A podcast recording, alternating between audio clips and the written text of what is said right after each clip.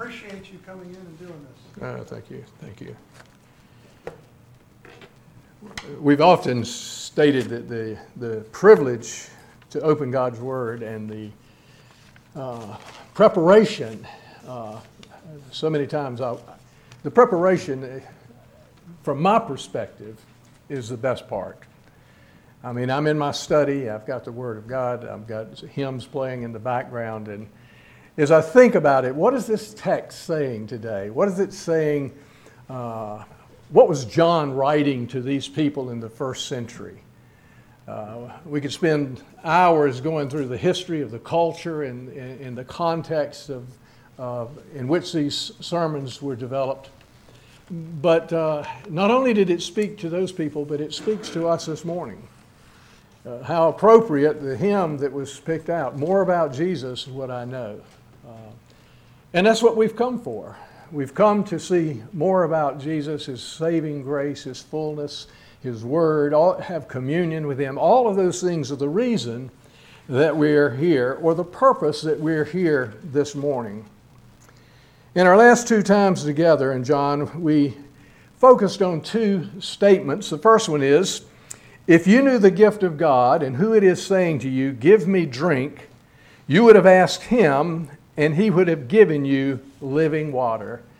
In the emphasis, whether it was clear or not, the intention was that we might grasp a sense of what it means to know him. We reflect back to earlier in the book, uh, in chapter 2, I think it is, where he said he needed no one to tell him about man because he knew what was in them. And so, in each story, in each separate narrative, as he deals with individuals, we see that he knows he knows the heart. He, needs, he knows the need. That's from his perspective. Oh, that we would know our need as he does, and that our need is for him, and that we might know him, for in knowing him is eternal life. In the second last, last uh, time we were together, we looked at that passage of Scripture in John chapter 4 where it says, For the hour is coming was written 2,000 years ago. It came and is now here when the true worshipers will worship the Father in spirit and truth. For the Father is seeking such people to worship Him. God is spirit, and those who worship Him must worship in spirit and truth. And so we tried to point out all of the things that are relevant to uh, and necessary for true worship of God. First, the truth about who He is has to be known. And of course, the truth comes to us, even as we've said, more about Jesus would we know. It comes to us through the power and the ministry of the Holy Spirit. And we pointed out simply that several places in the book of John, the Holy Spirit is referred to as the Spirit of truth. And we made the point that we cannot separate true truth, eternal truth, from the Spirit of the living God. Today we plan to focus on John chapter 4, verses 31 through 38. So if you'll follow along with me, I'll begin reading in verse 31. Meanwhile, the disciples were urging him, saying, Rabbi, eat. But he said to them, I have food to eat that you know that you do not know about. So the disciples said to one another, Has anyone brought him something to eat? Jesus said to them, My food is to do the will of him who sent me and to accomplish his work. do you not say that there are four months, then come the harvest? Look, I tell you, lift up your eyes and see the fields are white for harvest. Already the one who reaps is receiving wages and gathering fruit for eternal life so that the sower and the reaper may rejoice together. For here the saying holds true one sows and another reaps. I sent you to reap for that which you did not labor. Others have labored, and you have entered into their labor. There are three phrases here, three ideas that I would like for us to focus in on as we work our way through this text this morning. First of all, I have food to eat that you know not of. I guess this word know will come up again, and it's so crucial. Well, it is crucial in our day to day life. There, we have to know things. We need to know who it is that stands before us. We need to know our own need. And here he's, we need, he says that we have food that you know not about, and he's going to use this opportunity to teach them what that food is. He goes on to say and explain, My food is to do the will of him who sent me and to accomplish his work. And then a, uh, it took me a, and I may not have it figured out yet, but as I contemplated this next section, I was trying to say, how do these two tie in together? This next phrase, he, he moves right into it and he says, I sent you to reap that for which you did not labor. Others have labored, and you have entered into their labor. So you might think about it. What, what does that have to do? Probably the first thing that comes to mind is evangelism. Uh, or at least that's what came to my mind. And there are texts that uh, parallel this text. I think in Corinthians it talks about those who sow and those who cultivate, and then, but it's the Lord who brings the increase. But um, as we look at these three statements, uh, we're going to look uh, at the immediate context. John, in part of the context, is summarized, and we've covered this each week. We've quoted this verse. Now, Jesus did many other signs in the presence of the disciples, which are not written in this book. But these, this text, this story, this narrative today, is included. These are written so that you might believe that Jesus is the Christ, the Son of God, and that by believing you may have life in His name. Naturally, as I looked at it, I said, uh, why? How does this particular text fit into this? Well, the context, the circumstances that I want to define this word, context. We use it every time, a lot of times when we preach, anyhow. The context or the circumstances that form the setting for an event, a statement, or an idea, and in terms of in terms in which the events are fully understood and assessed. Uh, if someone who knew nothing about the scripture were to walk in this morning and we would read this text, they would have no context. Someone who had never picked up a Bible, who knew nothing of the Lord Jesus Christ, absolutely all of it would be foreign. But we come into this text with a context of our own. We'll elaborate on that in a minute. There's another word I want to introduce to you. Uh, it's not critical that you know it and you can throw it out. It's the word pericope. And some, it's a shorthand and it simply means, I looked it up to make sure, it's a selection or an extract from a book. It can be a long narrative, it can be, or a story uh, of Nicodemus, the story of the woman at the well, or it can be just this extract from our text this morning, the text, but we're always wanting to keep it in context. So, yes, we have looked at the pericope or the selection of concerning Nicodemus and the one the, concerning the woman at the well. We have tried to look at them in their immediate context the immediate time when it was happening. Now, this was recorded and written years and years after this event took place, but John is trying to put us in that place at that time so that we might visualize, that we might hear, that we might see with the ears or uh, the eyes of our ears this story, this pericope, this extract of what was going on because it has meaning. It's a reason, and we've covered that each week. To understand each of these selected texts, we must see their immediate setting, but we must pull back because this story is in the Gospel of John, which is in the four Gospels in the New Testament and reflects in what we call the whole canon of Scripture, including the Old Testament. And time and time again, Jesus will reference the Old Testament. So that's the broader context. If someone were to write a book or a summary of your life, they would have to include your being here at Grace this morning or some morning as a sample a part of who you are and what your life is about. The context might include in this book the details and your being here, the, the, the uh, nature of the building, the uh, location in Fuquay, uh, the air was running, who was here with you. There are lots of things that could be included in the story that might be relevant to the point point to the main point, which is the purpose for which you are here. It would include perhaps the history of the church. That would be the broader, not the immediate context.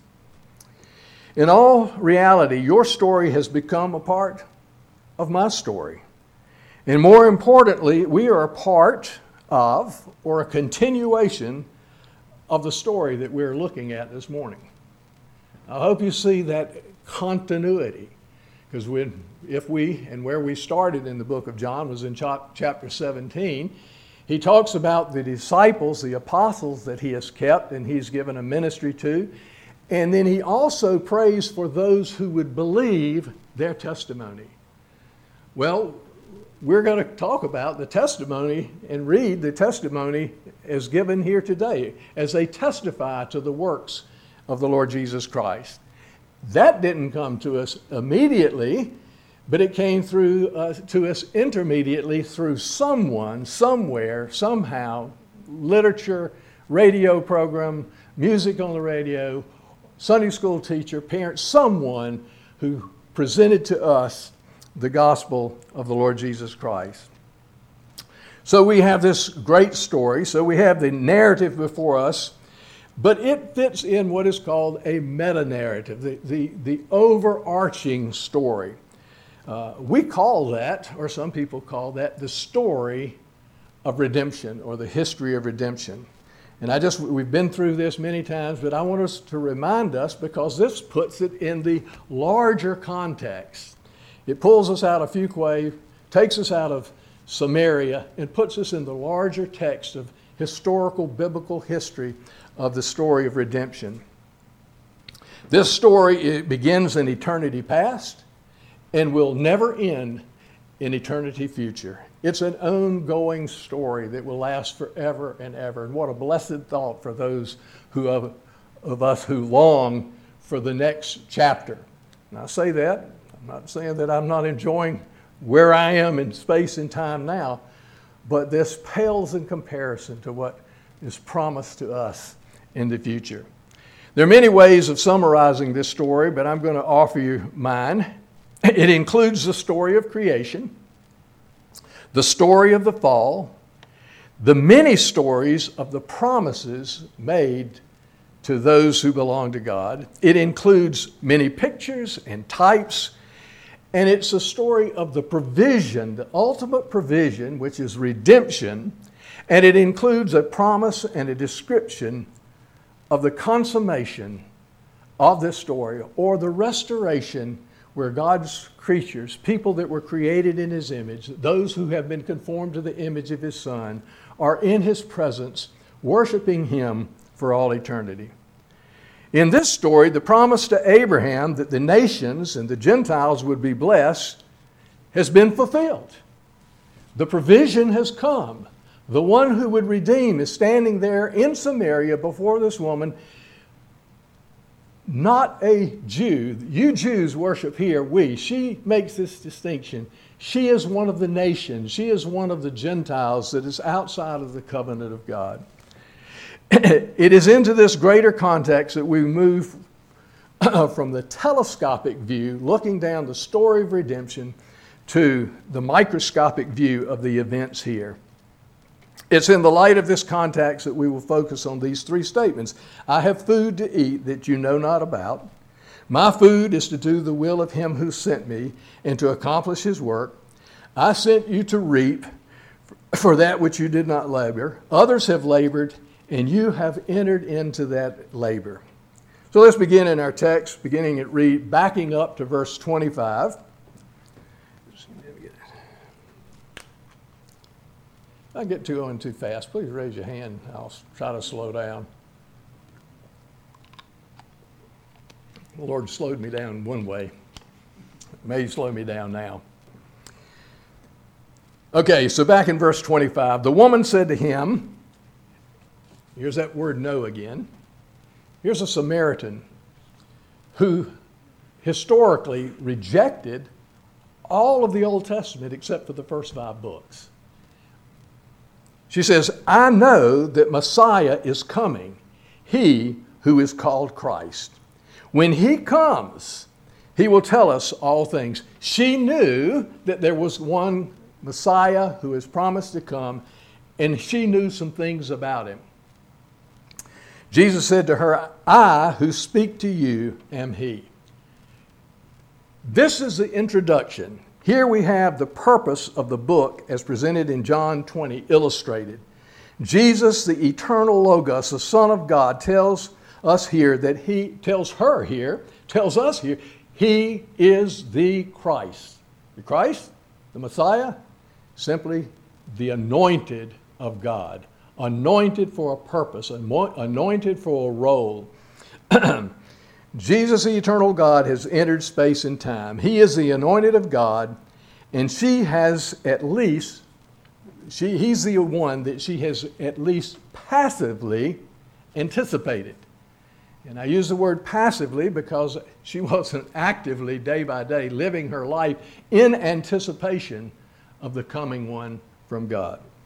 The woman said to him, I know the Messiah is coming. He was, oh, I, I read that, I'm sorry. Okay, verse 27. Just then his disciples came back.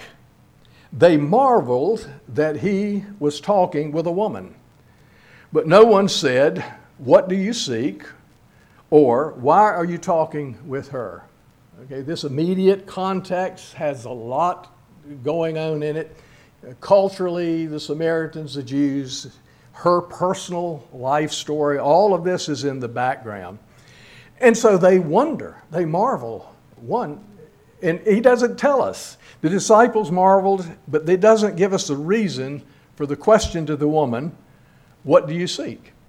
And it doesn't give the reason uh, for the, to the question, Why are you talking? We have to surmise that and we won't do too much surmising this morning. We'll go far afield. But we, you can kind of get a taste of the reality of the story and the narrative that these are real people, real times, and as if we were on the street and we saw something unusual, something out of place, something out of the ordinary that just shouldn't be. And we would have questions. How could this be? And that's basically what's behind this. Well, the narrative continues with the woman abandoning her original plans and purposes for the day. What was her purpose? Why was she there? She came to draw water. So the woman left her water jar and went away into the town and said to the people, there, Mark is the one who's supposed to be really swift in, in his gospel, moving one immediately. He appeared here. Here, there's a swiftness to this. She drops her water jug, she runs to the city, and calls to the town people. She had a sense of urgency in this new plan, in her, her new purpose. Why?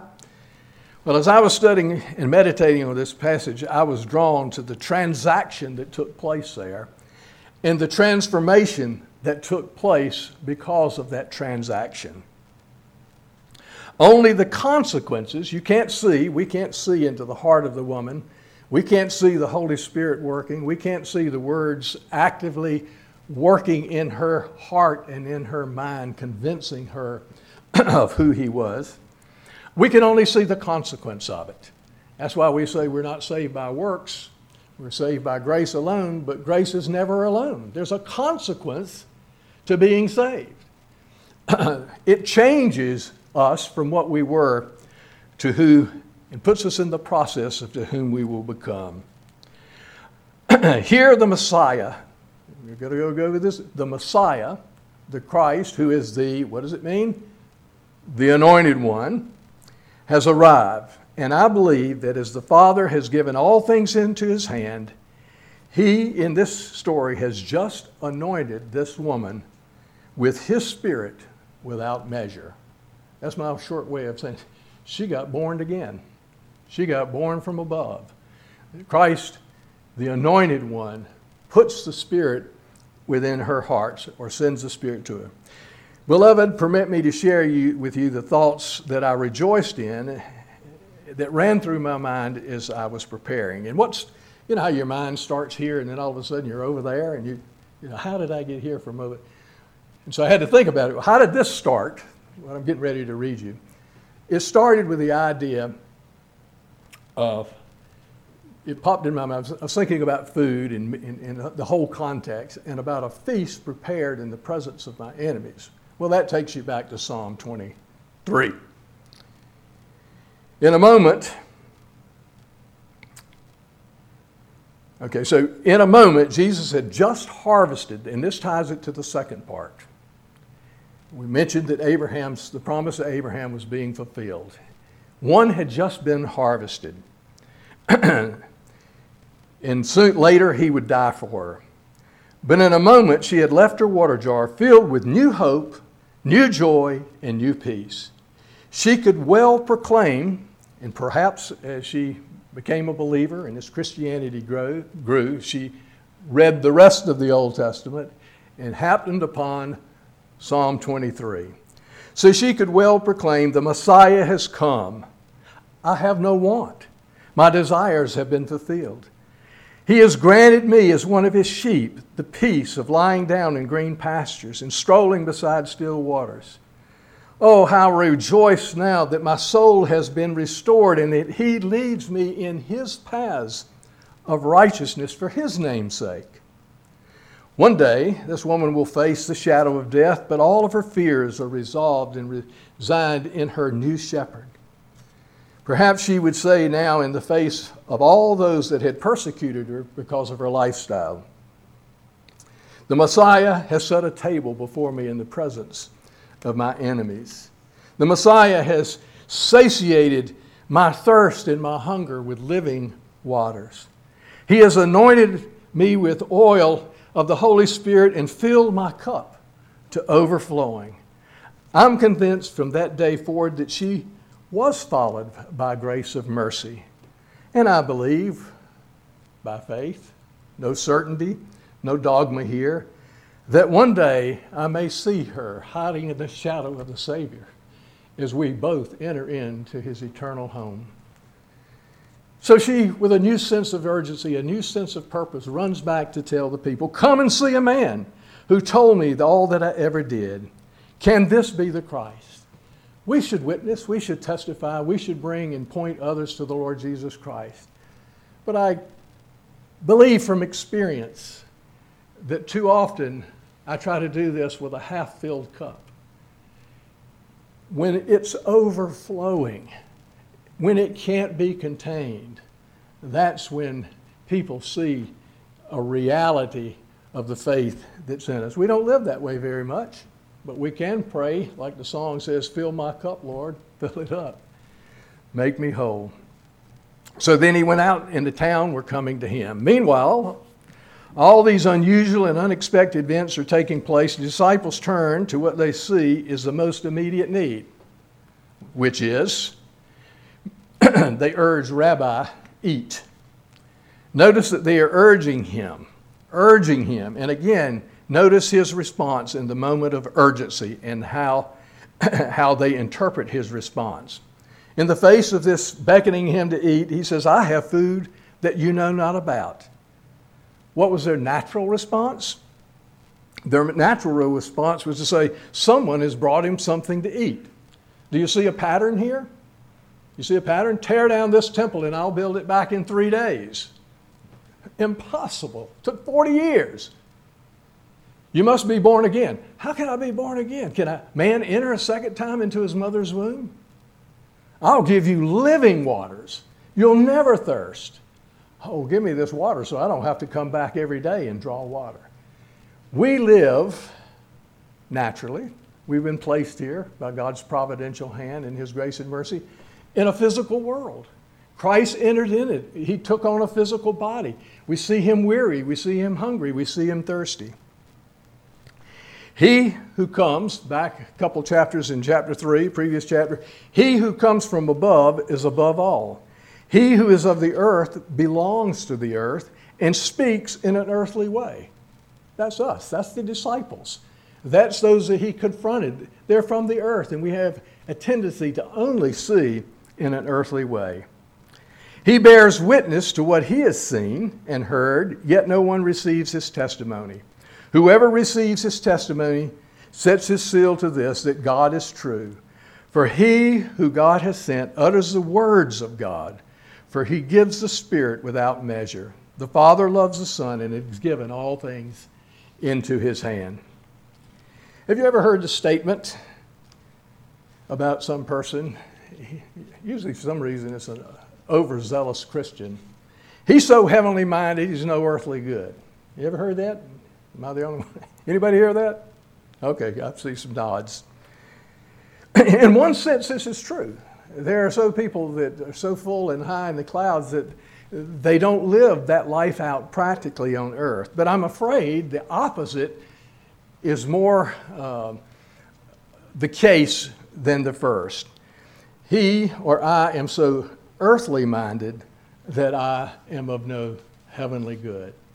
It would take some time with the Savior. In fact, it would take both his death and his resurrection for the disciples to fully comprehend all that had been promised in the story of redemption. And it changed their lives immediately. Go to the book of Acts and you can see a newfound faith. Those hiding in the attic uh, in a locked room are now preaching on the streets of Jerusalem. Jesus is about to illustrate what it means to be heavenly minded. He will explain in the summary what it means to feed on that which has, is more than temporal. Uh, throughout the scriptures, and I, am running short of time, so I'm not going to go to, just think about all of the references to food, to feasting, to eating in scripture. And of course, food is a necessity. You have to eat and you have to drink. But the scriptures presented in such a, a greater light, it presents the pleasures of eating. And by way of metaphor, it talks about the Word of God and the person of Christ with these metaphors. You'll remember even in Genesis, it says, Of every tree of the garden you may eat, but of the tree of the knowledge of good and evil. In Psalm 19, 9, 10, the psalmist writes, the fear of the Lord is clean, enduring forever. The rules of the Lord are true and righteous altogether. More to be desired are they than gold, even more fine gold, sweeter also than the honey in the drippings of the honeycomb. This is not our natural state. This is something that the Spirit has to work in us. I know that we, we, we, can have a tendency to put on a, a front and make it sound like, oh man, we're just swimming in the grace of God when we're struggling all the time. But may we learn to grow and to taste that the Lord is good, that His righteousness is sweet to the taste as compared to anything and everything that this world could offer. I had on my email as a sign off at one time Psalm 34 8. Oh, taste and see that the Lord is good. Blessed is the man who takes refuge in him. We challenge in a lot of ways. We challenge you from the pulpit. Have you, do you know him? Uh, are you a believer? Have you received his spirit? And we challenge you as believers, challenge myself. Am I daily tasting of the Lord Jesus Christ that he is sweet? Certainly, Jesus, David's greater son, knew from eternity past the infinite delights found in his eternal Father. He had come to share, he came to share with those delights. he came to share those with us. Peter puts it this way like newborn infants, long, this is a command, long for the pure spiritual milk, that it you may grow up into salvation, if indeed you have tasted that the Lord is good. I can't help but believe that you're here this morning not out of, don't know, hope not, out of a sense of responsibility or obligation, but there's a hunger and thirst. Even as we sang, more about Jesus would I know. D.A. Carson says that Jesus used this occasion to speak of the priorities of God. I would say that he used it, I agree with him, don't get me, but he used it to teach his disciples about the purposes of God. And he used the metaphor of food, that which was essential to point. My food is to do the will, the desire, to fulfill the desires of God and to accomplish the work for which he has sent me. So I want to tie it in with the last section. And I said that, that last phrase there, uh, he says, he said, uh, the wheat, the, the harvest is near. He says, I have sent you to reap where you didn't labor. What's going on here? And I want to connect it with two, two words. As the Father has sent him to accomplish his will, to accomplish his purpose, Jesus in chapter 21 says, Even as the Father has sent me, so I send you. Brothers and sisters, we are joint heirs with Christ. We are co laborers with Christ. And Jesus saw the work that the Father gave him to do as a privilege. Remember from Hebrews, he put it this way despising the shame. He counted all joy, the cross, despising the shame because he could see the end uh, where he stood. So as we close this morning, uh, I guess my prayer is simply that we might taste and see that the Lord is good, that we might be we might satisfy our deepest longings, that we might find peace for our greatest fears in the person of the Lord Jesus Christ. For that's truly salvation. The forgiveness of sins is just the beginning, the opening of the door up to the relationship. It's the indwelling of the Holy Spirit, and through the means of grace, church and communion and the sacraments, that we enter into that fellowship with Him. Our gracious God and Father, I do pray now that as we close, uh, that something of what's here today might carry us through this following week. And that, Father, more by more, one of your purposes, all things work together according to your purposes, that would be that we would be conformed to the image of your Son.